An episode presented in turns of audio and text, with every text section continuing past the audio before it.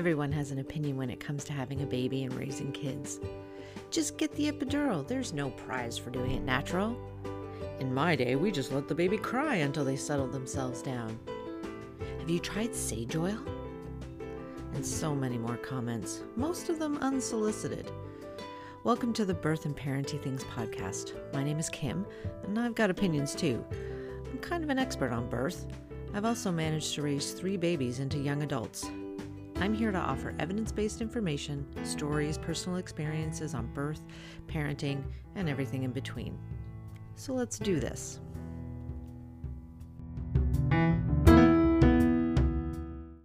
Hello, hello, hello. How are you?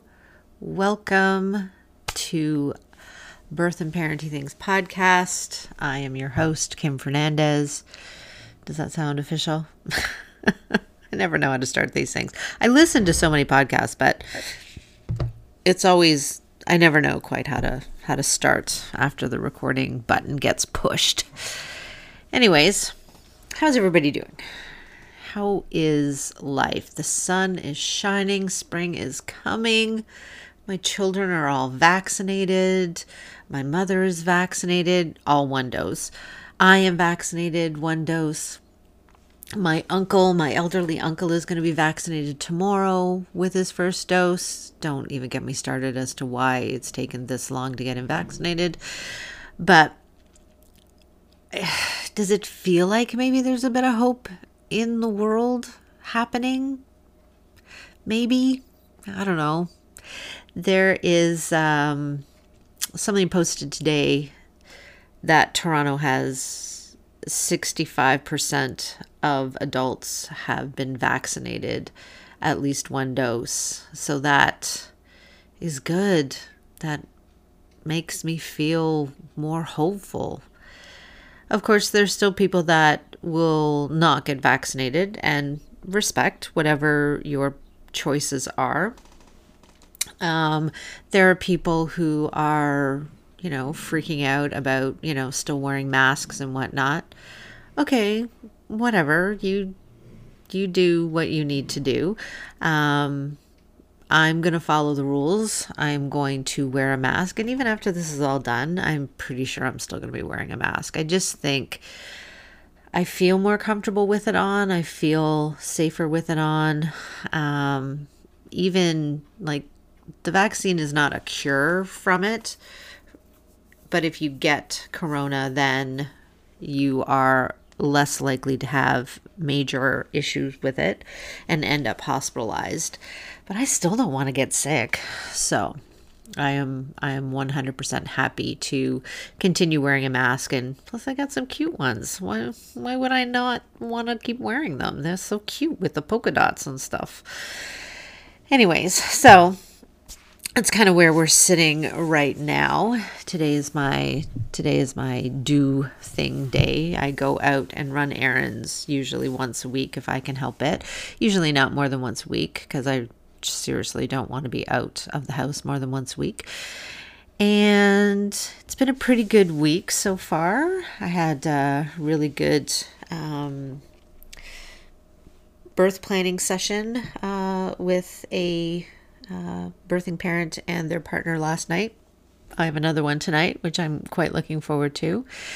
And yeah, so I thought um, I was actually going to do this before I was asked this question yesterday, but I had it written down that I was going to do this today anyways. But I thought I'd talk about what virtual doula support looks like, so and not be quite so frazzled when I talk about it. I think sometimes when I'm talking about it, I I used to have an elevator speech for, you know, birth support, in-person birth support.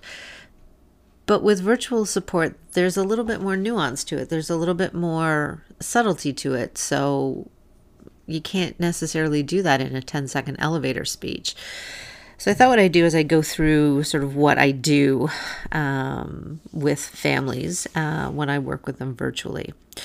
So to start, uh, the prenatals. So usually there's a couple of prenatals, and in those prenatals, which again are done virtually, they, and the reason, all right, let me back up. The reason why I am so sort of drawn to virtual support is because I think where I shine best is with information. I think where I shine best is in giving information and encouragement and using my voice as opposed to my my hands. And back in twenty eighteen, so I had had some It had some health issues and whatnot, and as a result of one of the health issues and a, what do you say, a uh, uh, medication I was on, I get really sore. So one of the side effects, one of the really rare side effects is um, of this uh, medication that I was on is uh, weakening of the ligaments. So, of course, even though it's super rare, of course, I get it. So, um, I have um, I have sort of issues, sort of standing for long periods of time and, and doing long, you know, twenty hour births and whatnot. At the age of fifty-one, is it's not it's possible. I can do it, but the recovery time takes forever now. So my used to be, you know, twenty-four hours, you were back to doing what you were able to do before, and you just bounce back and, and you did your thing. You got a good night's sleep and some hangover food and, and you're good to go. But at the age of fifty-one, that bounce back time is taking a hell of a lot longer than it used to. So back in twenty eighteen, my uh, partner, my uh, business partner, came t- to me. We had a meeting. We were going to sit down and sort of revamp everything and revamp the website and all that stuff. And she told me about this idea that she had to do virtual support. So to be like a, a concierge, or to be, you know, that virtual person that, you know, your own sort of Doctor Google that you could tap into whenever you needed. And we bantered it around a little bit and was like, yeah, this sounds great. I really like this. So we called it Digital Doula. We copy, we got it copywritten um, in Canada. I know there's a Digital Doula in the States um, who I'm actually currently working with as a business coach. But, um, we sort of ran with it, and we I put it out there and put it out there on the um, on the website, and I introduced it to my classes and stuff like that. And lo and behold, got a couple of bites and got, you know, did some virtual support. Now, I will admit the first one that I did um, didn't necessarily turn out quite as well as I hoped. Everything went great, and I really I still did in-person postpartum visits with them, but didn't actually attend. So we did in-person prenatal, um, in-person postnatal, but not for the actual birth itself. And it was, it was hard at first for me because, you know, one of the great gifts of being a doula is being able to see a baby born and being able to see, you know, that amazement. And of course, doing things digitally, you don't get that, which is fine. Um, I've sort of gotten over that. So then I had another couple of uh, supports, which worked out really well. One was great because um, it ended up being on Halloween. They ended up delivering or going into labor on Halloween and delivering on Halloween. And Halloween's my Halloween's my holiday. Halloween is my jam. So I was still able to do the virtual support and and be with, technically virtually, with this with this couple um, while still being able to dress up for Halloween and give out candy and and whatnot. So that was that was very helpful, um, and I I really super appreciated it at that point. So we had been, and then of course I got a just before the pandemic hit, I got a client in early March. And of course, then it ended up with the pandemic. It ended up switching over into virtual support, and it went really well too. So I think one of the things that I really, or actually I'll get to that later. Um, so definitely been doing this for longer than the pandemic itself. The pandemic kind of made us shift into needing to do this virtually. But even when it's over, I'm I'm really comfortable in in in continuing with doing it this way. Now, of course, as I'm recording this right now, my neighbor has decided that now is the time to mow his lawn. So I don't know if you can actually hear that or not, or if my mic is actually drowning that out, but I suspect it's probably not. But the good news is he's not doing it on a Saturday while I'm teaching a class. So um, the man is obsessed with his lawn. So I mowed my lawn yesterday, and of course, now his looks... mine is now shorter than his, so he he must get it changed. Oh, elderly men. Anyway, so um, let's start with how sort of things work. So in the prenatals, when I usually meet with the families twice, um, virtually again over Zoom, and to uh, to go over the prenatals. And the first prenatal is usually just getting to know one another and getting to sort of see where they are as far as their thoughts and hopes and wishes are for the birth, and how we can sort of make that happen and come up with kind of a birth plan, a birth wish list, a birth intentions page, and sort of everybody be on the same page of what that might look like. Then the second prenatal tends to be a little more, a little more in depth into pain management and how the, how I can support the family um, virtually, but also to almost do like a mini doula session with the partner to uh, make sure that they're aware of how they can create uh, that comfort and whatnot for their partner. Um, from that, I usually have, I usually will create a birth plan, and then a, uh, it's kind of like a booklet of suggestions and things like that that we talked about, to have sort of a, you know, at your fingertips kind of uh, thing that you can bring with you to help with tips and tricks and things like that. Then when in early, or actually pre-labor, so before labor starts, and these prenatal visits are usually done sort of closer to the thirty-eight week mark, thirty-five, thirty-eight week mark. And then from that point on, the support sort of changes into, you know, the discussions that you've had with your care provider and what they might look like and what your doctor has said. And, you know, maybe they're talking about an induction, and maybe they're leading you towards, um, you know, different things. And then my role then becomes, you know, well, let's talk about that. How do you feel about that? Do you need more resources? Here's the information that we have here. This is what we know about X, Y, Z. And of course, you know, offering tips and suggestions and, you know, for those last week sort of discomforts and things that you have.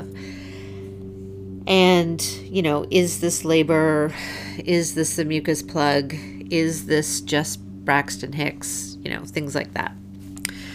Then in early labor, and again, this could be at any time of the night or day, um, talking about, you know, oh, well, I think my water is broken. I think I'm having contractions. I've been having contractions for, um, I've been having this cramping for X number of hours, and this is what's happening. And, you know, asking those, asking those questions. How are you feeling? Is there any bleeding? Um, has your water broken? You know, how do you feel? And offering, again, suggestions for comfort, offering, you know, reminding you to drink, reminding you to eat, reminding you to go to the bathroom, um, reminding you to get rest and whatnot whenever you need it. And then, of course, when, uh, you know, the decision is made to go to the hospital, then the doula becomes, the virtual doula becomes then a resource for you to use.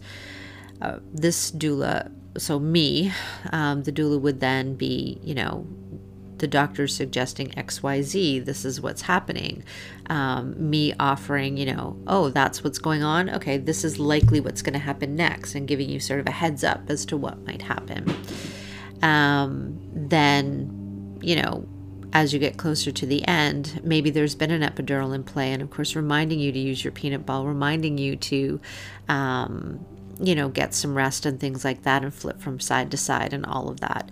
So it's it's like taking your prenatal teacher with you to the birth, and then just, you know, instead of Googling things, you know, just shooting a text or an email or a FaceTime or a WhatsApp to say, hey, this is what's going on. What should we be doing? What can we do?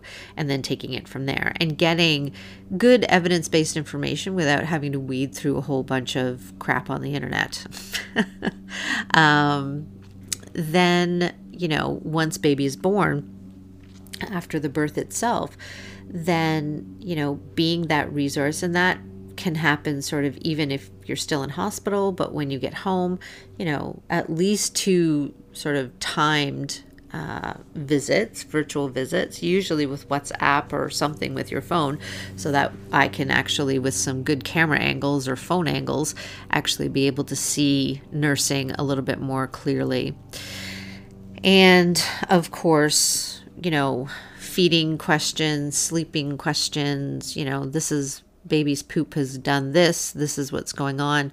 And again, sort of instead of Googling stuff that's going on with your baby and getting, you know, crowdsourcing information from Facebook and whatnot, actually talking to somebody who's, you know, maybe a bit of an expert in the whole thing. I have been at this for fifteen years. Um, and, you know, knowing that everything is normal and that everything's fine and that, you know, you're okay and we can get you help if you need it. And, you know, having that support. And that can be, you know, usually the way I do it is, you know, you get some of this, you basically get all this support, um, you know, for three weeks. So if you have questions, if you have concerns, if there's something that you need, if there's, you know, questions that you have, that's what I'm here for. You know, I shoot me a text, um, ask to speak to me, things like that. I can answer those questions for you, and I can be that that resource for you. And uh, as I say, you know, I'm even still, you know, chatting and, and talking with people who've had their baby like, you know, months ago, six months ago, nine months ago, a year ago. Um, I don't mind answering those questions and, and, you know, offering as much support as I can, even if I don't know the answer to whatever uh, situation is happening to you. I am a resource where I can find the information for you. And again, instead of filtering through, you know, Google, that might be giving you not the greatest of information, not evidence-based information, then, you know, that's what I can do for you. Great. The phone is ringing. Hold on. Okay, so that was my mother on the phone. Oh, my mother. I'll talk about that in a minute. Anyway, so can't even remotely remember what the hell I was talking about before. Um, but after the birth, yeah, I'm your Doctor Google. Message me. I am there. If you have questions, if you have concerns, that's what I'm there for. So that's my fifteen-minute elevator speech. That's what digital doula, that's what virtual doula support is about. It's about having that lifeline, that connection, that informational support. And I think, I mean, obviously, if you are shooting for a unmedicated birth, a complete unmedicated birth, then yeah, I think having in-person support is definitely the way to go. But if you are, you know, if an epidural is on the table, if that's sort of where you're headed, if you already know you want to have pain management, medical pain management, then having a virtual doula is not a bad option, because you'll get that support beforehand. You'll get that communication and resources and suggestions and whatnot beforehand. And you'll get that support afterwards, because I think afterwards, you know, when you have all those questions with this new human that you've brought home, you want to get the right information. You want to get the best information for you um, and your situation, and not just random, you know, crowdsourcing crap from Facebook, or even, you know, rummaging through the millions and millions and millions of pieces of information on the internet. So yeah, that's what I do. That's what, that's what I like. And, you know, as I say, a lot of the time I'm chatting with clients, you know, even when I'm out and about, like I don't have to be sitting anywhere specifically. I can be out and around and doing my thing and then just stop in the grocery store. I had one client, um, she was struggling. It seemed like she was struggling with, you know, postpartum mood disorder, or at the very minimum, sort of the baby blues. And this was pre-pandemic. Um, and I was out at the mall. It was like Christmas shopping, or it might have been Christmas shopping. And she called or texted. I can't remember quite. It might have been text. And yeah, I just stopped what I was doing. And instead of saying, you know, I'll call you back when I'm back at home or blah, blah, blah, I just sat down on the on the closest bench and put my packages down and sat down and, and listened and, and or read, you know, what they were going through, and, you know, offered some offered some insight, offered some advice, offered some, yeah, I've totally been there, um, stuff. And, and I think it helped. So again, that's the other reason why I really like virtual support, because you can, I can be anywhere doing anything that I need to do with my family and whatnot, but I'm still there for you as well. And it doesn't necessarily mean that, you know, I have to drop everything and go to you. Um, if you need me on a whim, then I am there on a whim, whatever that happens to be. So yeah, so that's what I do. All right, there you go. Now, Let me just uh, let me just take a moment and talk about my mother. I can't remember if I mentioned this uh, in a previous episode, but a couple of weeks ago, my mother was had a very bad night, and she was vomiting and, you know, really not well, and, and diarrhea, and just it was bad. And she instantly thought, I love my mother, but she instantly thinks the sky is falling. She's, she's Chicken Little, or Chicken Little. Is that the one where the sky is falling? Anyways. Um, but she instantly jumps to bad things. So she has this hiatus hernia that she takes medication for, and she felt that it was that acting up and she needed to take more medication and all of this. And she didn't want to take more medication because there were steroids and it weakens your immune system. And then, you know, she'll go to the Shoppers Drug Mart and get COVID. I don't know. But so I said to her, okay, so I get what you're saying. However, let's back up a bit before we, you know, jump off a cliff. What did you eat? What had you eaten, you know, leading up to that point? She goes, well, I had hot dogs. Now, let's keep in mind, she's seventy-eight years old. She goes, I had hot dogs, but I've had hot dogs before. And I said, okay, but you had fish and chips the night before. Then you had hot dogs with, you know, leftover fries from the fish and chips. You get you're not twenty-eight anymore. Like, you can't eat. You're seventy-eight years old. You can't eat like you're a frat boy anymore. Or else, you know, your body's going to instantly reject it, especially with all that grease. She's, no, I'm sure that's not it. I'm sure that it's not. And I go, okay, well, that's fine. So when is your appointment with your gastroenterologist? So she never did get in touch with her gastroenterologist because everybody thinks he's fallen off the face of the earth. Um, so she spoke to her family doctor. She made an appointment with her family doctor, and she that was her calling to talk to after she'd spoken to the family doctor. So according to the family doctor, or rather my mom says, so the doctor doesn't think that it has anything to do with um, my thing, that she thinks it might have just been food poisoning. So pretty much what I was talking about before. Mm.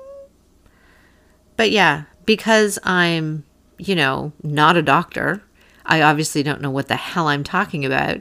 So we can totally dismiss what she has to say um, and just go with what the M D said, even though they were pretty much the exact same thing. And then, of course, so this was the second elderly person to tell me today that I uh, that I was wrong and I'm stupid.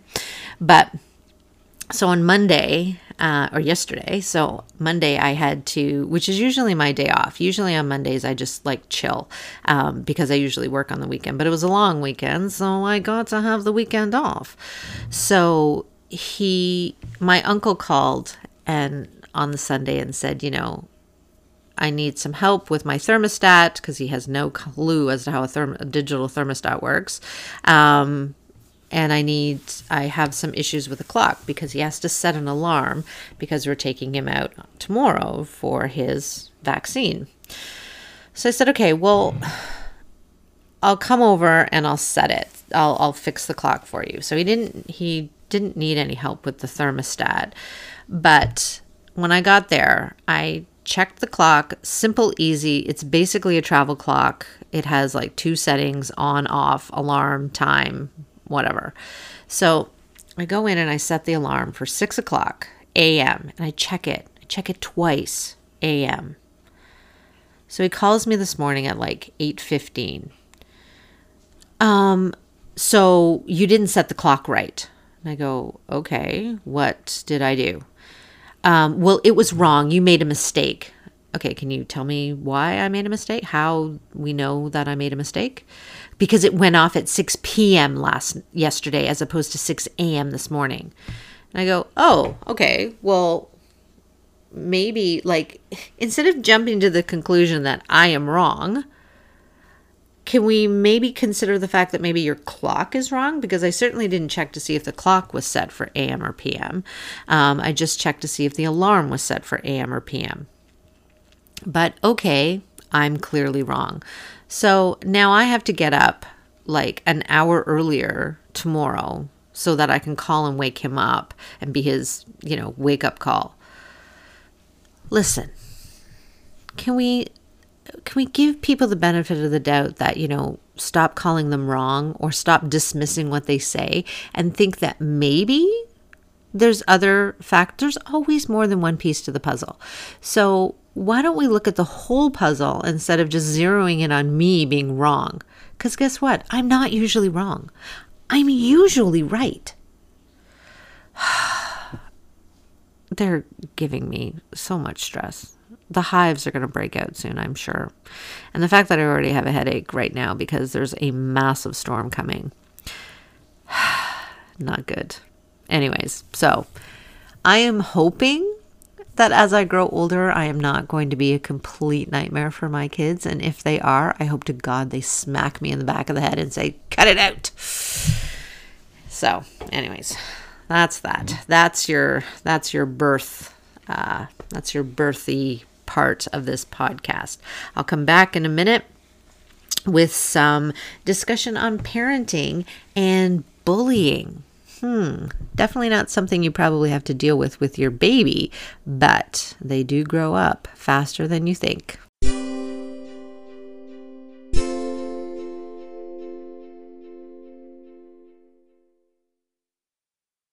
And we're back. All right. So uh, one thing that I forgot to mention at the beginning was a big shout out to Canada. I actually ended up charting in Canada on the parenting. I think it was the parenting uh, chart that they had. I think it was like one oh three. I've slipped a bit, but I'm still there. Um, I've slipped a little bit. So that's kind of freaking exciting. Um, usually with the other podcasts that I do, you know, you're on once and then you slip right off the next week. But, and I'm still on the charts in Bermuda. Bermuda? Oh my God. Big shout out to you. How cool is that? I am, I am beyond thrilled and appreciative. You have zero idea. All right. So uh, I was talking with my daughter Uh, last week. Every Friday we sit down and we watch a show on Disney called Big Shots, and it's really cute. And the reason, I mean, the main reason why we watch it is because Yvette Nicole Brown is on it, and let's be honest, she's a queen. So in that show, the, and of course here goes my dog again, clickety clackety clickety clackety. I love that old dog. Anyways, all right, so we watched this show called Big Shot, and it's on Disney plus. It's got Yvette Nicole Brown, and it's also got John Stamos in it. But in the last week, uh, the last episode last week is, um, it, they were going on, basically, there was bullying that was happening between the students and, and this poor girl getting bullied um, because of something her father did. However, there was also bullying from the teachers, not only the teachers siding with the, the bullying students to bully this, this girl, but also the teachers bullying the teachers.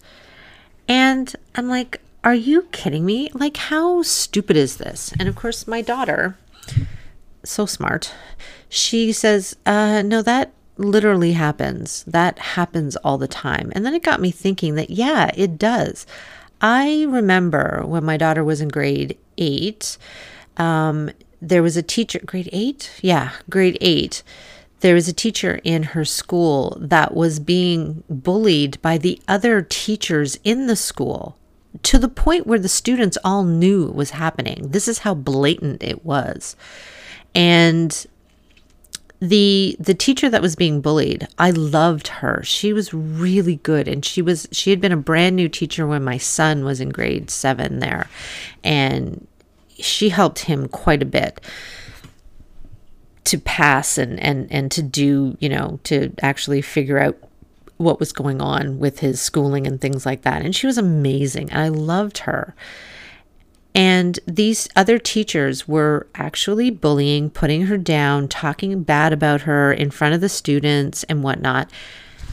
And I went to, I didn't go to, I emailed the school, the principal, who I didn't like anyways, um, to lodge a complaint that this was happening. And, you know, that you have teachers, you've created or are allowing a culture in the school of bullying. Um, teachers bullying teachers. Never heard a word. So that, that right there shows you the culture in that school. But there was also obviously the idea of teachers siding, siding with bullies against other students. What the hell is that? Come on. I said to my daughter, so she has on a, not her personally, I don't believe, I'm hoping she'd tell me, though she might be afraid to tell me, because as soon as I find out that anybody is bullying my daughter, I, or my, any of my kids, I will be out there going ballistic. Um, but, um, so as soon as I find out that anybody's bullying my daughter, I, or any of my kids, as they say, I will be out there walking up one side of them and down the other. Yeah, I'm that mom. I am the mother bear that, you know, I'll eat you alive before I let you harm my children. Now, um, there was, she has friends who have had teachers in virtual school, you know, just even this semester, this final quadmester, you know, yelling at students in front of other students for not having the right um, computers and not having the ability to, you know, good enough Wi-Fi, and how come you haven't fixed this and blah, blah, blah. Um, hello? Not everybody has that ability. Can you be, can you, you know, display your privilege any more than you actually are? Some students do not have that ability. Some students, you know, are struggling with other students in their home, you know, trying to muster up what little Wi-Fi they have to actually watch and, and be a part of the school. Honestly, a little compassion, a little empathy, a little forethought moving forward. Stop being an ass. Anyways, so I've definitely seen bullying of teachers to students. I've definitely seen bullying of teachers to teachers, adults to adults.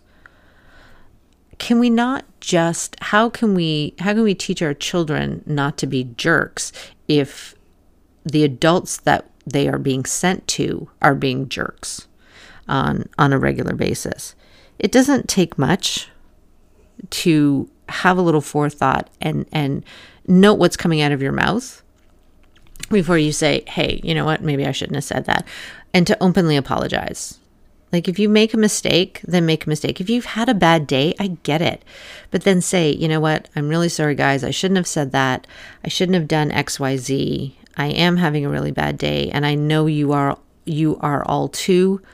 I apologize for that. Because look, we get it. We all have bad days, but that doesn't mean, that doesn't give you the right to constantly have a bad day and be a complete ass. So watch your kids. Sometimes the bullying and sometimes the threats and sometimes the crap that they're going through at school isn't coming from other students. Sometimes it's actually coming from the adults that are put in charge of them. Now, having said that, if your child is a jerk, don't, so there are people in my neighborhood, there's, there's friends, um, I'm pretty sure they don't listen to this, um, but their kid went through school, you know, what they say was being bullied by teachers. Uh, I mean, okay, maybe the one, um, the one that they ended up getting fired, um, because she kind of came at my kid too. So, and I wasn't having any of that. Um, but if your kid is actually a dumbass, if your kid is actually a jerk, then that's on you, and you need you need to curb that. Try not to blame those that are trying their hardest to educate your child if your child is actually a jerk. All right? So it goes it can go both ways. But whenever my kids were called in, you know, I would, like my parents did, we would sit down and we would say, okay, let's look at all sides of the story. Let's hear it all. And yeah, I am obviously going to take my kid's side a little bit more than somebody else's. But if it sounds like something I've seen my kid do, yeah, then I'm gonna I'm gonna curb that, because I need my kid to be out there in the world being a productive, good, kind human being to help create a world that is kinder and less full of jerks. Anyways, so I'm gonna jump off that soapbox now because my head feels like it's gonna explode because there's a storm a coming, and I think I'm gonna need to lie down. Anyways, I hope that you've enjoyed this. I hope that um, you have found it beneficial. And yeah, if anybody has any questions, any comments, concerns, I would love to hear them. birth and parenty things at gmail dot com. Shoot me an email and keep up the good work. Remember, rate, review, and subscribe, and know that you are doing the best you can. As I've always said with parenting, if you're going into this with love, you're fine. Don't worry about what anybody else has to say. All right? Wear a mask. Do your, do your thing. And let's hope that we get out of this pandemic soon. Have a good one, everybody. Bye.